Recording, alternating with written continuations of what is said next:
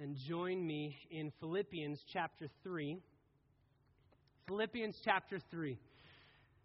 Very, very excited about the privilege of being able to dive into God's Word together this morning, especially off the heels of last week. Never stop improving. My, my Lowe's trips, uh, seven times in three days, or in four days, seven times in four days going to Lowe's.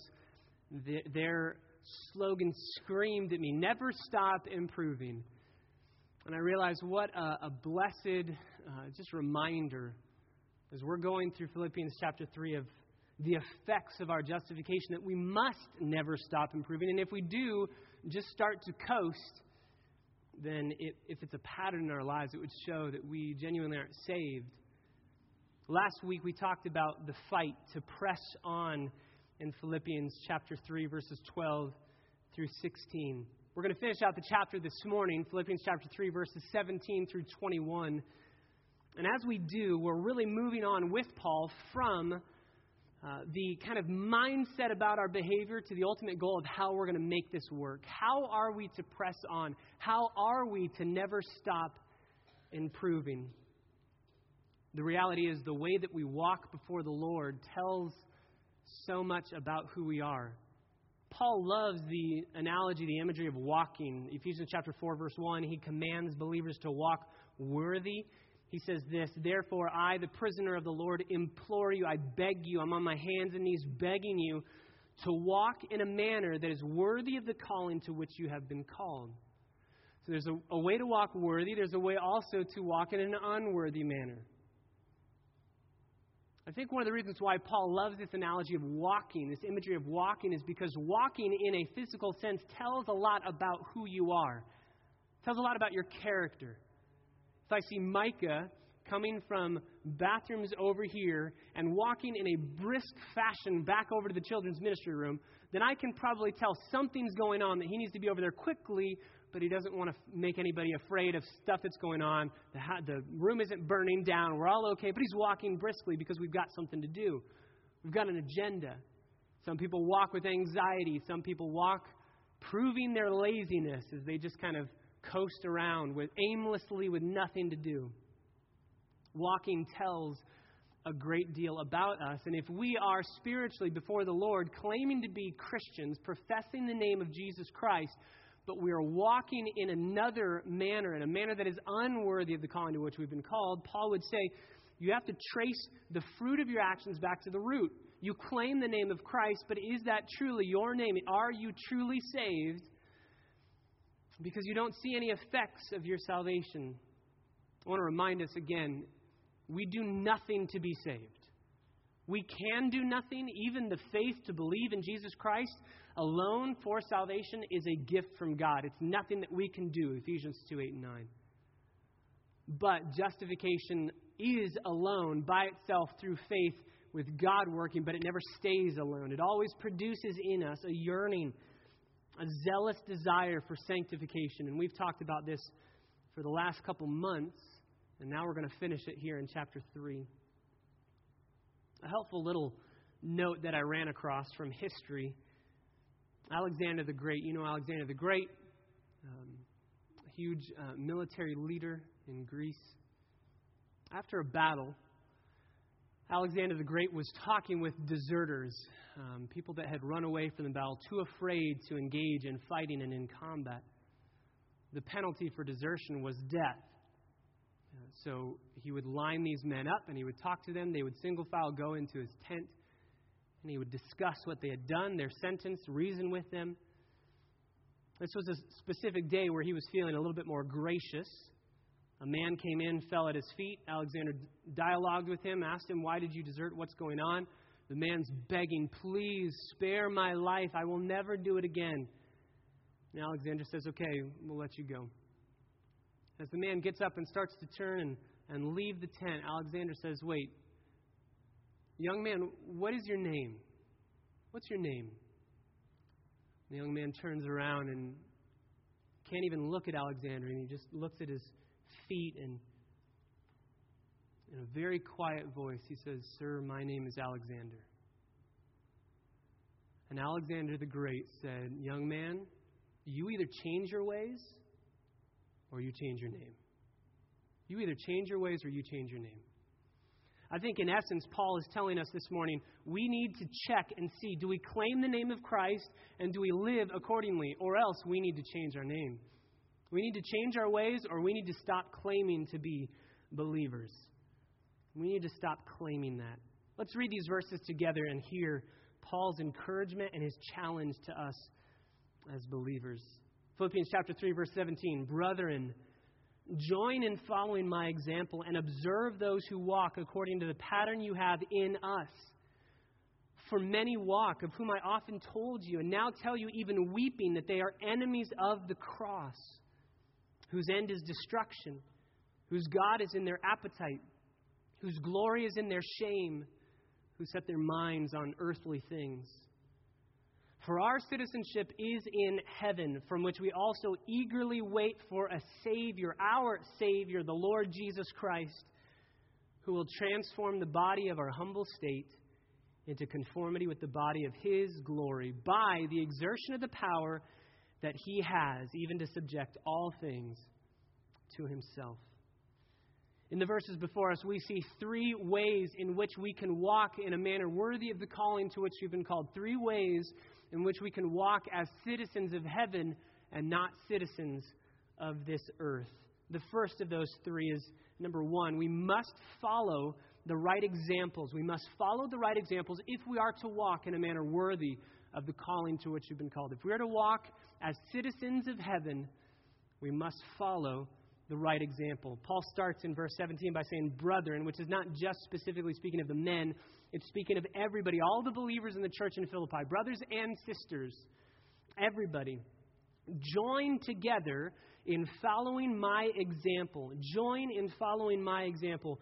Uh, that phrase, following my example, is one word in the Greek, and it's the word where we get our, work, uh, our word mime.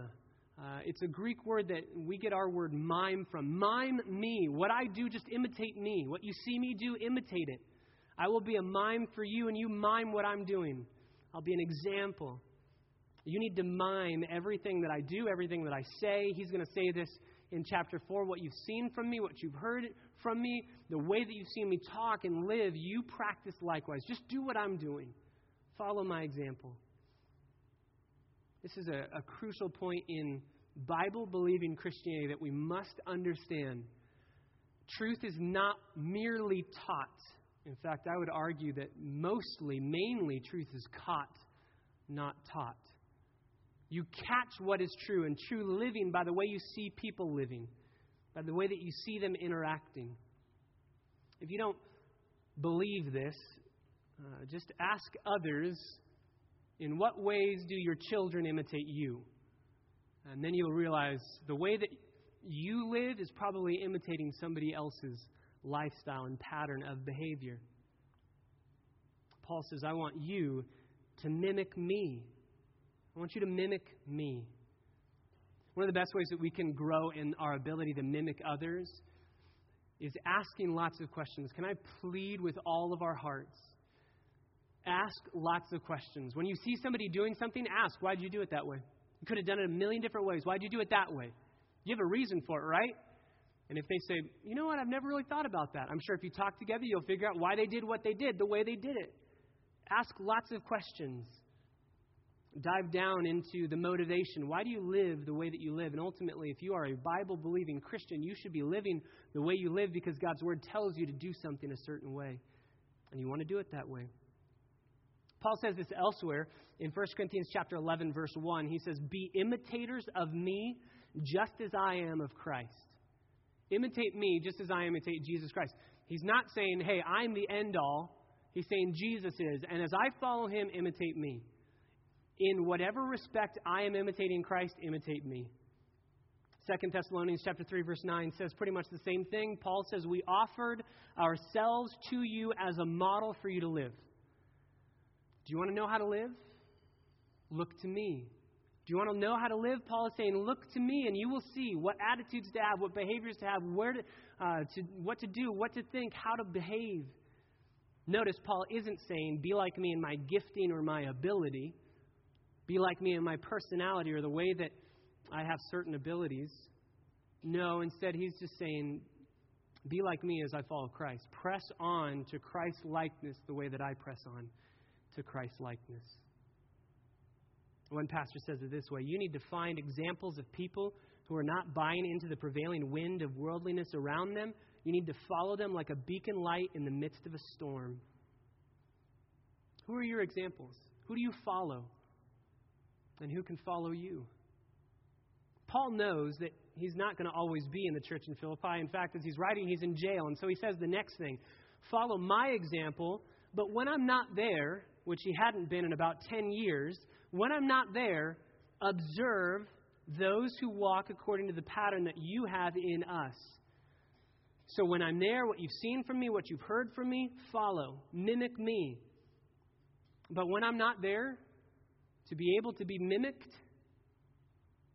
then follow those around you in your midst on a day to day basis that would be mimicking me as I mimic Christ. He says, Observe those who walk according to the pattern that you have in us. Literally, that word pattern is a very graphic Greek word that means the imprint left by a blow.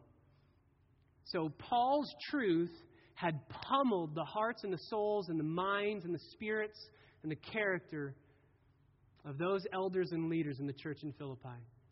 His truth, his teaching, the way that he lived his life had beat into the souls and the minds and the hearts of those in Philippi in such a way that there was an imprint left in their hearts and their thinking. And so, too, Paul is pleading with the church as I taught them and the imprint stuck, so too they're going to teach you and let that imprint stick. Please let that imprint stick. The reality and the truth, regardless of what we would like to think, is that we all model ourselves after someone. We all do. There is somebody that we look to, whether it's a leader in the church, whether it's a parent, whether it's a friend, whether it's somebody on television or in the movies or in a book that you've read. There are no exceptions. We all model ourselves after someone. So the question is are you following the right model? As we said last week, we are all spiritually on an escalator that's going down.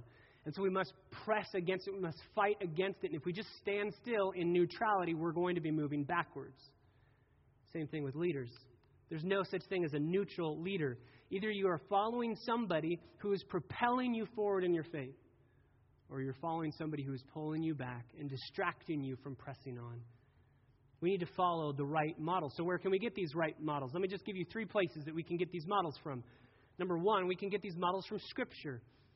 Romans chapter 15, verse 4, Paul says, These things, specifically the history of the characters of Israel and the biographies of all of the uh, Israelites, all of their good things, their bad things, they were all written in the Bible for our instruction to give us encouragement and hope.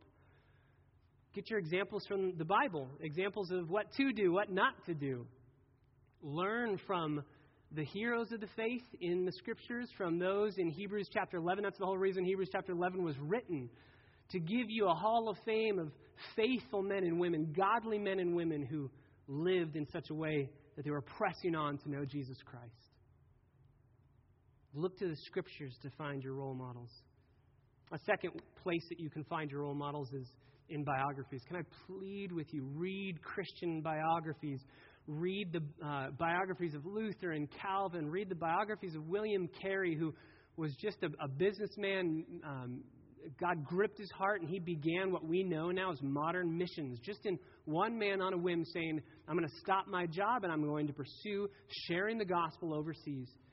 And by his example, God has used him to bring the gospel to millions of people. Read Christian biographies. And you don't have to start with the big 700 pagers. John Piper has some excellent Christian biographies. They're called the Swans Are Not Silent series. There's six books. I believe there are six books in the series. And each book is about 120 pages, and they have three biographies in them. Very, very helpful. You can just break it down into little chunks, little segments, and you can be encouraged by the heroes of the Christian faith that are extra biblical. Martyn Lloyd-Jones, one such hero of the faith in, in my world, says it this way Is there anything that can be of greater practical value to the Christian who is anxious to truly live a Christian life than to follow such good examples of, speaking of biographies, Christian biographies?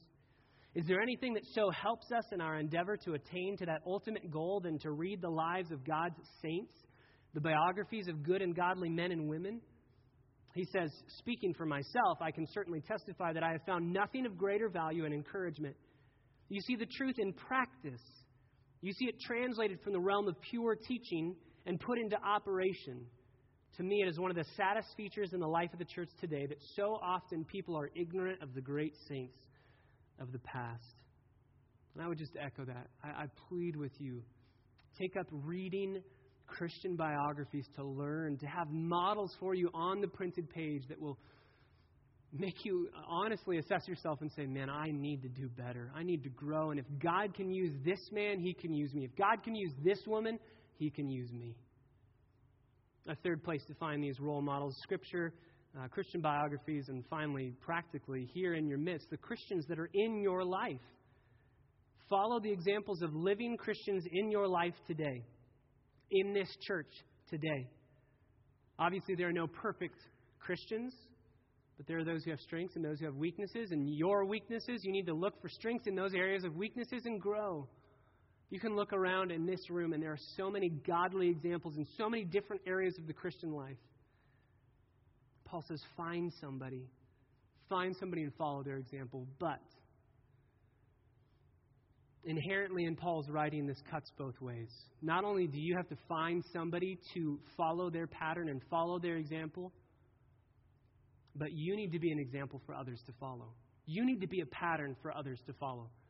What if somebody said, I'm going to do everything you do, say everything you say, the way you say it, think the way you think, feel the way you feel, spend my time the way you spend your time, and follow you in everything you do? Would you be happy with the disciple that you have made? What areas in your life would you say, okay, follow me here, but don't follow me here? Paul says, Are you, in essence, followable if you can? Followable. Can somebody look at you and say, I want to be like that person? I want to be like that person. Older men, older women, it is your role, according to Titus 2, to seek out younger people and encourage them and say, hey, as far as I'm following Jesus, you follow me too, and let's do this together. Let's do this together. Paul says, you must follow examples, and you must be somebody that others could follow yourself. Secondly, if you want to walk worthy, not only do you have to follow the right examples, but the opposite would be true. You have to look out for the wrong examples. Or, can I say it this way? Watch out for false professions. Watch out for false claims. Watch out for people that say, Oh, I'm saved, but they truly aren't. You say, Where is that in the text? If you go back to verse 17, he says, Follow my example, observe those who walk according to the pattern you have in us. Verse 18, because so he's saying, do what is in verse 17 because of what I'm about to say in verse 18. And what is he saying in verse 18? Because there are many who walk in such a manner that they are enemies of the cross. So he's saying, be careful who you follow because you could follow people that claim to know Jesus but are truly enemies of the cross. That phrase, enemies of the cross, you can really take it one of two ways. You can either say these are out and out heretics, blatant false teachers that know it they're just in it for sordid gain. They're just in it for money. They're just in it for pleasure. They don't care and they know it. I don't think that this is what Paul is saying. I don't think these are people that are persecuting the church. I don't think these are people that are destroying the church. I think these are people that are potential candidates for following. And Paul says, but they are false claims of knowing Jesus. As you're looking to find somebody to follow, be careful because there are people who say they know Jesus and they're walking and they're following Jesus, but they don't really. And ultimately, it will become evident. It will become evident. He says, Many walk, many walk, not just some, many walk, of whom I often told you when I was there with you in Philippi. I saw these people. I said, Be careful of these people. They claim to know Jesus, but I know by their lifestyle that that is a false claim. One of the greatest lines in the book that we studied this semester, The Gospel and Personal Evangelism by Mark Dever. One of the best lines in that whole book was actually a quote by um, George Whitefield and, and Martyn Lloyd-Jones talking about look, if you share the gospel and somebody says, I believe, I believe in Jesus Christ, I want to know him as my Savior, it, be excited, be um, encouraging. Yes, praise the Lord. But be wise to say, time will tell if your profession is real. You need to bear fruit. And you haven't been able to bear fruit in the second that you received Christ, that you profess faith in Jesus Christ. And I love what Whitefield says. He says, don't, don't be afraid of doing that because a genuine believer, that will never harm a genuine believer. A genuine believer, if they hear, time will tell if that profession is real, will say, right on, I know. Right on, I need to bear fruit and hold me accountable to bearing fruit. A false professor, a false person in professing Jesus, would say, Excuse me, I just made the profession of faith. Why are you second guessing me? Why are you second guessing me? It will never do any harm to say, Praise the Lord for the profession, but you must bear fruit. And let's hold hands as we walk together in discipleship before the Lord. Paul says there are so many there in the church in Philippi. When he was there, and now he tells them, even weeping, verse 18, I often told you, and now I tell you again, even weeping, that they are enemies of the cross. He knew it before. He probably encouraged them, confronted them. Please, your profession is not true. Either change your name or change your ways. They obviously did not change their name or their ways. And so Paul says to the church in Philippi, be careful who you are looking to as an example to follow. Because there are people who claim to know Jesus but are truly enemies of the cross. Just notice that he weeps over these people. I think that we can come sarcastically to enemies of the cross. I think that we can come rudely, bitterly, with anger in our heart. It's not the way Paul comes here, nor really elsewhere in Scripture. There are times that he is frustrated because of their disbelief or they're causing others to go astray. But I don't think he's ever angry at a person. I think he's angry with what's happening. He's pleading with the person to repent. Please. He's weeping that word weeping is used elsewhere in the New Testament to describe people that are weeping and wailing at a funeral service. This is not just crying tears because one of his friends is gone. This is as if he were at a funeral with a family member that is dead and he's weeping over their body. They're enemies of the cross. Verse 19, he gives us descriptions, a fourfold description of what these enemies look like. Who are these enemies? What do they look like? First, he says their end is destruction. Their end is destruction, verse 19. All that means, destruction is hell or God's wrath. And so their end, though right now it looks like they're following Jesus Christ, their end is actually hell. Their end is not going to be in heaven where they claim they're going to be one day. This is so reminiscent of Matthew chapter 7, right? Where uh, Jesus says there are going to be people that say on that last day, Lord, Lord, we cast out demons in your name. We are one of your disciples. We love you. And he will say, What? Depart from me. I, I didn't know you. You claimed to know me, but you didn't really. And I did not know you. Depart from me. Their end is destruction. Though their profession would seem to be that their end will be glory in heaven, their end truly will be destruction. These are people that F.F. Bruce says are deliberately indulging in sin, repudiating the will of God, denying all that the cross of Christ stands for. You remember the list in 1 Corinthians chapter 6? Paul goes through um, neither idolaters, nor homosexuals, nor sexually immoral, and he goes through all of these different lists of sinful practices, and he says, All of these, none of them will inherit the kingdom of heaven. And such were some of you. You remember that list in 1 Corinthians chapter 6? At the very beginning of that list, Paul says a couple words that are very important for us to hear. He says, Do not be deceived, my brothers. Neither idolaters, nor the immoral, nor so on and so forth. We can be deceived. We can be self deceived, thinking my profession of Jesus Christ, of knowing Him, is good enough. All I have to do is claim to know Him, with no lifestyle backing that up, no effects of justification. Don't be deceived by others who claim to know Jesus, but their lifestyle would prove that they do not. Galatians 5:19 Paul says that the deeds of the flesh are evident. They are shown in the way that you live your life. According to one man in the Middle Ages who was all he claimed to be a believer. Listen to his words. The world is remarkably well arranged. I like to sin, and God likes to forgive sin. This man professes Christ, but that is not It is not the words and the character and the lifestyle of a genuine believer. So, their end is destruction. Number two, in verse 19, their God is their appetite. Literally, their God is their belly. it's not necessarily mean, meaning that they're gluttons or they love to eat. It's meaning that they love visceral things. They just love fleshly desires. They crave for the passions of the flesh. That's all they care about. Thirdly, their glory is in their shame. Could mean one of two things. It could mean that they are glorying in their sin, and Romans 1 would back that up, and I believe that that's true. I believe that um, non believers will ultimately call good evil and evil good and will glory in their evil. Yes, I believe that. It could also mean, and I personally lean to this because we're talking about the Judaizers here. We're talking about the enemies of the cross are the Judaizers who said, believe in Jesus Christ, profess faith in Jesus Christ, and you will be saved only if you also practice circumcision. You must practice circumcision. If you're not circumcised, you're not saved.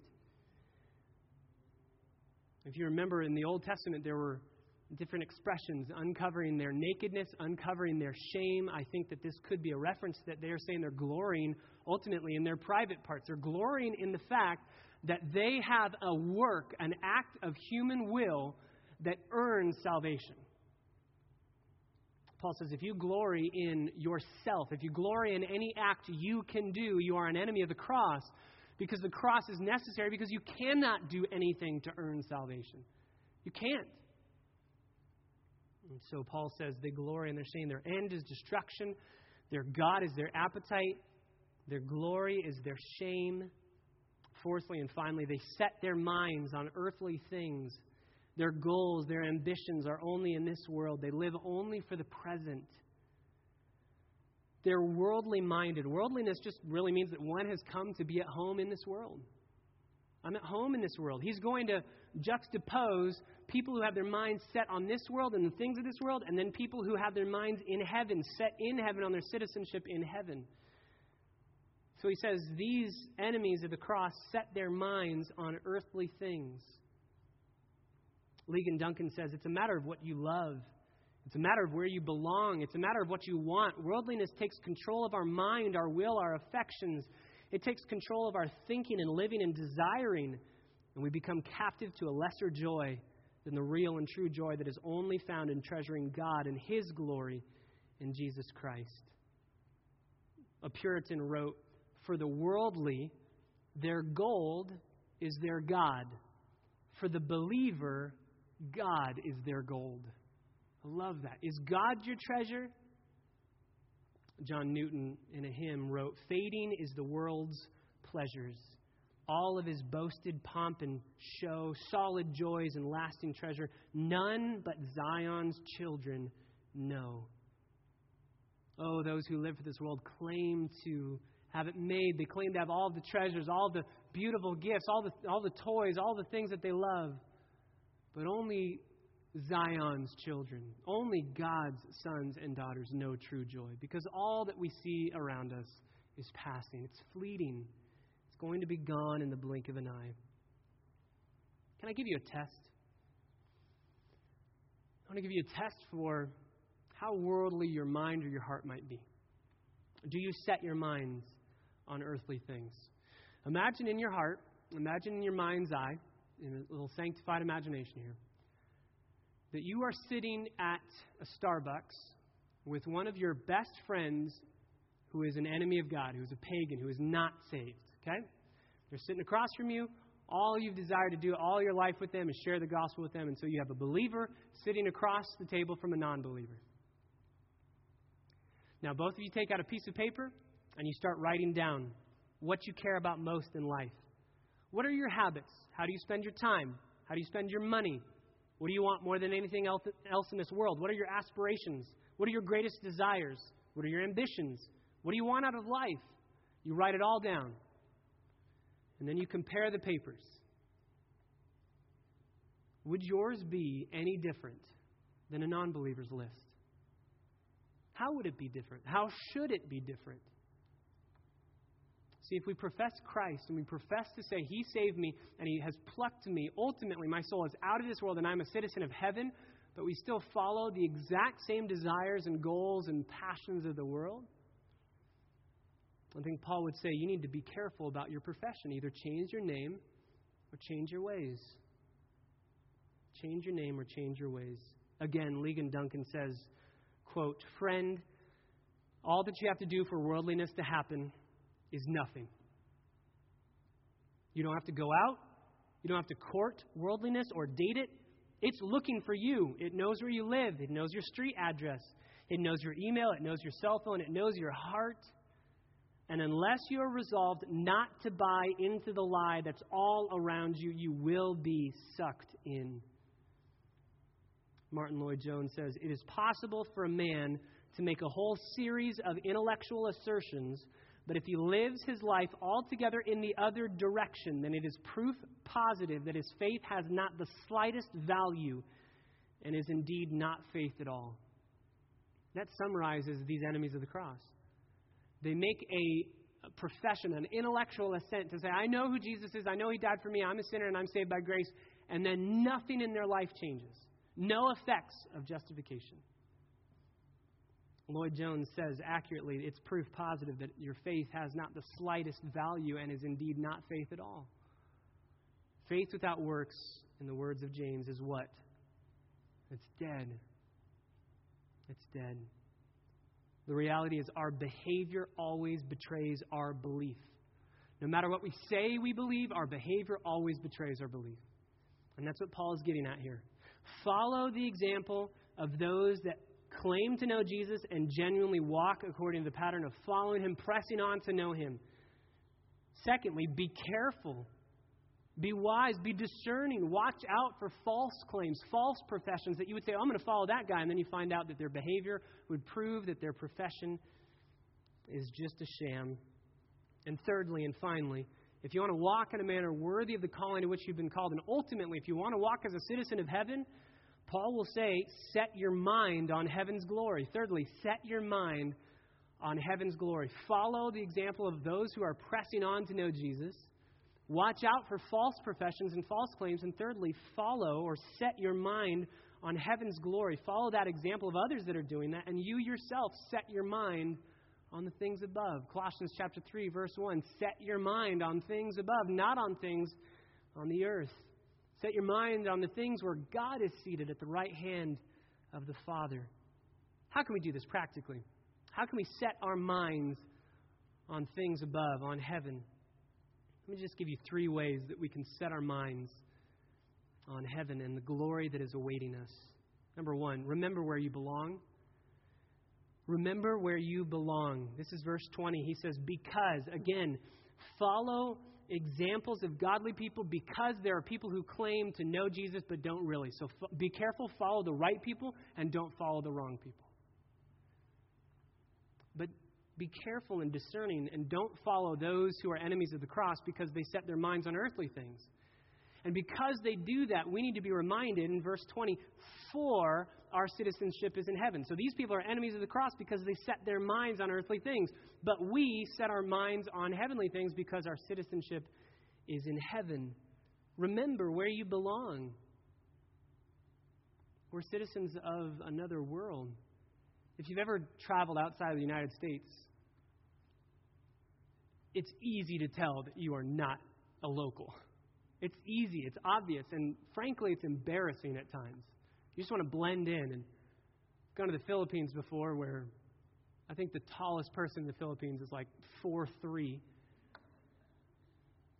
I, I can't blend in if I wanted to.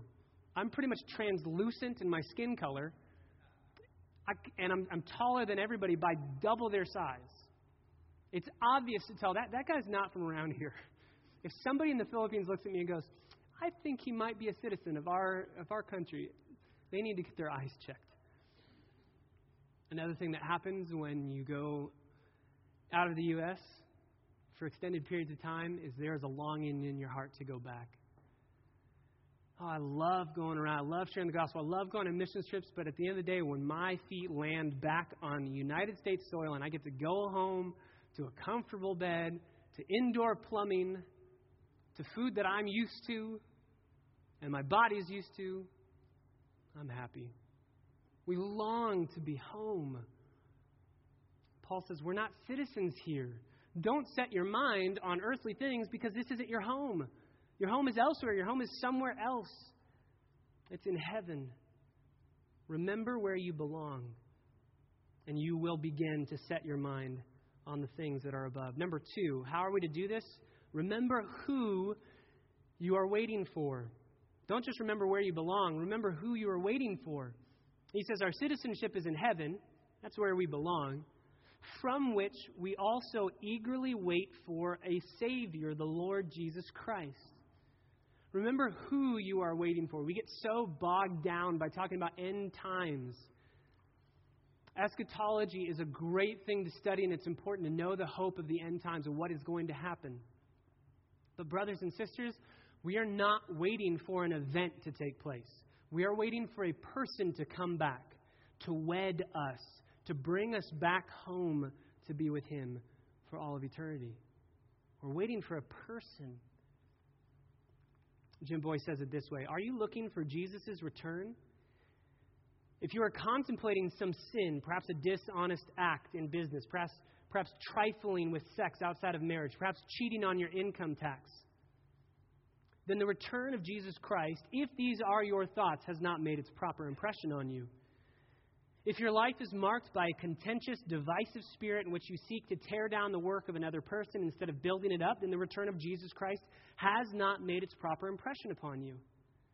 If you first protect your own interests and neglect to give food, water, or clothing to the needy, as we are instructed to do in Christ's name, then the return of Jesus Christ has not made its proper impression on you. Turn to 1 John and you'll see where he's getting these truths. 1 John chapter 3.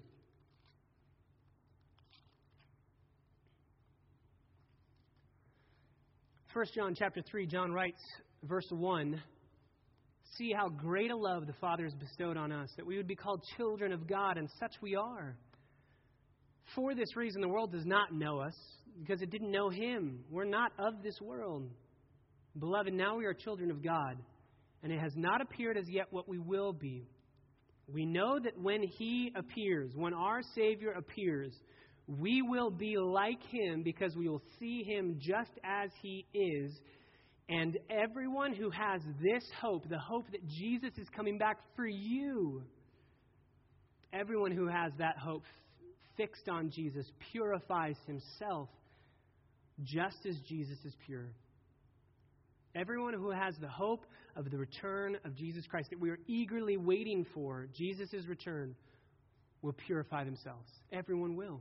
Doesn't mean we're perfect, but it means there's a pattern in our life that we looked at last week of never stopping improving. D.A. Carson writes Paul insists in the strongest terms that genuine Christianity, the kind that he wants imitated, lives in the light of Jesus' return. It is the kind of Christianity that joins the church in every generation in crying, Amen, come, Lord Jesus, come quickly, the words in Revelation chapter 22, verse 20. In short, it is Christianity that is preparing for heaven, for that is where our true home is, our true citizenship, our true destiny is there. Only that stance is sufficient to make Paul's attitude towards suffering sensible and reasonable. If cheerful identification with Christ and his sufferings in this world finally issues in the spectacular glory of the Lord's return and the splendor that follows, then we too are vindicated in a fashion somewhat analogous to Christ's own vindication. You hope in Jesus and his return, and your hope will never be put to shame. Ever. Remember where you belong. Remember who you are waiting for. You are a citizen of heaven. And if your citizenship in the world is truly in the world, if this is all you're living for, then it makes sense to live in worldly ways. But if your citizenship is in heaven, it makes no sense at all to live in worldly ways, and it only makes sense to wait with eagerness for Jesus to come back and call you home. Finally, uh, number three, remember what you'll become. Remember where you belong. If you're wanting to set your minds on heaven's glory, Remember where you belong. Number two, remember who you're waiting for. And finally, remember what you will become. Paul says, We eagerly wait, end of verse 20, for a Savior, the Lord Jesus Christ, who, verse 21, will transform the body of our humble state into conformity with the body of His glory. Uh, there's a, a play on words here in two ways, really.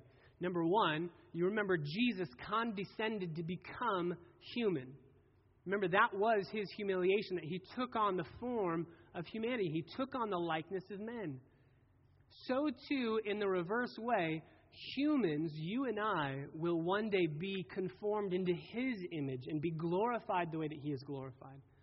So, it's a play on words. There is one day coming that, in the opposite fashion, Jesus was humiliated to become human, and the body of our humiliation will conform to the body of his glory. The second play on words is in context here. Paul said that these enemies of the cross glory in their shame, they glory in their body and what they can do to their body. Their God is their appetite. They love their body and they love the fleshly desires of their body. And Paul says, We do not. We have humble bodies. We don't have anything to glory in about our bodies. And we cannot wait for the day when Jesus glorifies our bodies and we're done with sin, we're done with pain, we're done with it all once and for all. Paul says he will transform the body of our humble state into conformity with the body of his glory. Some of us might say that's going to be really difficult for him to do. You don't know how badly my body hurts when I get up in the morning. You don't know how difficult this will be for him to do. And Paul says, Ha, no. How is he going to transform your body? By the exertion of the power that he has, even to subject all things to himself. So Jesus can say to anything in this world, Bow down to me, and they must do it. He says the same thing to your bodies. Be completely healed, be made perfect, be glorified. It'll be a simple thing for him to do. It'll be a simple thing for him to do. Paul will continue in verse 1 of chapter 4. Therefore, because of these things, and we'll look at this more in the coming weeks and months ahead. But he says, Because of all these things, my beloved brethren, whom I long to see, my crown and my joy, in this way stand firm in the Lord, my beloved. And ultimately, he's saying, In the way that I have just described to you, stand firm. Because of everything that I've said, stand firm. And then he's going to give practical application of it, practical outworking. If you are standing firm, here's what must take place. But these are the ways that we stand firm. We stand firm by resting in our justification by grace through faith alone. We stand firm by renouncing self reliance and saying, well, We have nothing to offer God. We are not perfect in and of ourselves, and we have nothing but sin to offer to Him.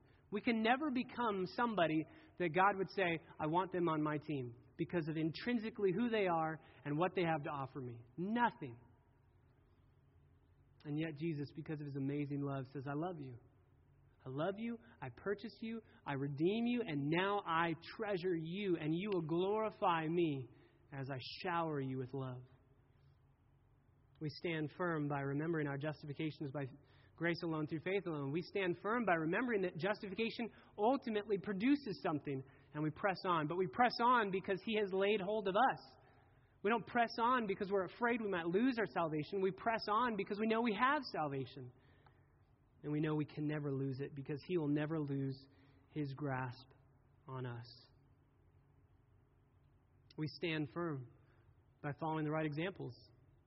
We stand firm by watching out for false professions. We stand firm by setting our minds on things above. All of these things, all these ways Paul says this is how you stand firm in this way. Ligon Duncan says, How do you resist the world? How do you resist worldly living? You find a believer who's acting like Paul and you follow them. You remember that worldliness kills. It will put you in a box and cover you up with dirt from which you will never recover. You cultivate that homesickness that this world is not my home, and so you live like this world is not your home. And then you stand fast. You strap yourself to the mast by God's grace, and you say, Lord, shut my ears, shut my eyes, shut my heart to all the things that the world wants to tell me will give me satisfaction, that will only make me value those things more than you. I want to stand firm in Christ alone. The question for us this morning is who are you ultimately going to serve? Are you going to serve Jesus and treasure Him above all things? Or are you going to serve yourself and treasure your desires? Is your glory going to be in the things that you love, your visceral desires, your shame, your body, whatever it is? Or are you going to live for Jesus alone? It's like we're back in 1 Kings chapter 18. We're on Mount Carmel, where we've got Elijah and we've got the prophets of Baal. There's only two options you can serve God or you can serve yourself. We're back in Eden, for that matter.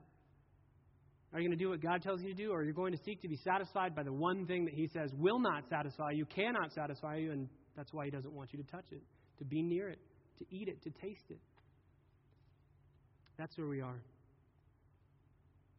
I want to end by practically living out what it is that Paul is pleading for us to do setting our minds on things above. The greatest cure for worldliness is not staring at the things of this world and saying, What do I have to give away? Oh, I love this thing and I don't want to let go. Oh, what do I do here? The greatest, the greatest way to conquer and to cure the, the disease of worldliness, the cancer of worldliness, is to stop looking at the world altogether and look in heaven. Look to heaven. Look to Jesus in the song of uh, the words of the, the hymn writer, that the things of earth will grow strangely dim in the light of His glory and grace. Turn your eyes upon Jesus, look upon Him, and not upon things of this world, this earth. And as you stare at Him, the things of this world will, grow strangely dim. One pastor says, says it this way, and I'll close our time in listening to the word, and then I want to sing in response to what Paul has encouraged us to do. The pastor says it this way When history as the world knows it no longer exists, and there are no longer any great kings or great wars or great political nations, when there are no histories of countries left to cherish, no more dollars, when it's no longer the strong versus the weak, and all that is left is the story of the great God and King. And all has been righted, and the heroes are now the missionaries and the ministers of grace, of which every believer can be. And our eyes behold him as he truly is. Words will fail. And this is where our hearts need to be now. This is where they need to be now. Father, I thank you for heaven. I thank you for the motivation that it gives us. I thank you for the reality that one day we will be with you. All of our struggle with sin will be done away with. All of our love for the things of this world and idolizing them over you will be done away with. We will finally see you as you are supposed to be held, be beheld, and we will finally, we will finally treasure you with nothing else in our view to treasure. God, we long for that day. And even as we've been singing songs that echo the songs that are sung in Scripture Holy, holy, holy. Seen in Isaiah chapter 6, where we see the Lord high and exalted, lifted up, lofty. The train of his robe fills the, the temple with glory. And the burning ones, the seraphim can't even help but cry out day and night, their song unceasing. There is no one like our God. Holy, holy, holy is the Lord God Almighty. The whole earth is filled with His glory. God, we see that song as well in Revelation. They are singing that song even now. Take our minds, take our hearts, capture our attention, and remind us this moment that this world is not our home. You alone satisfy. You alone are holy. You alone are the worthy Lamb who was slain. And to you and you alone be all the praises.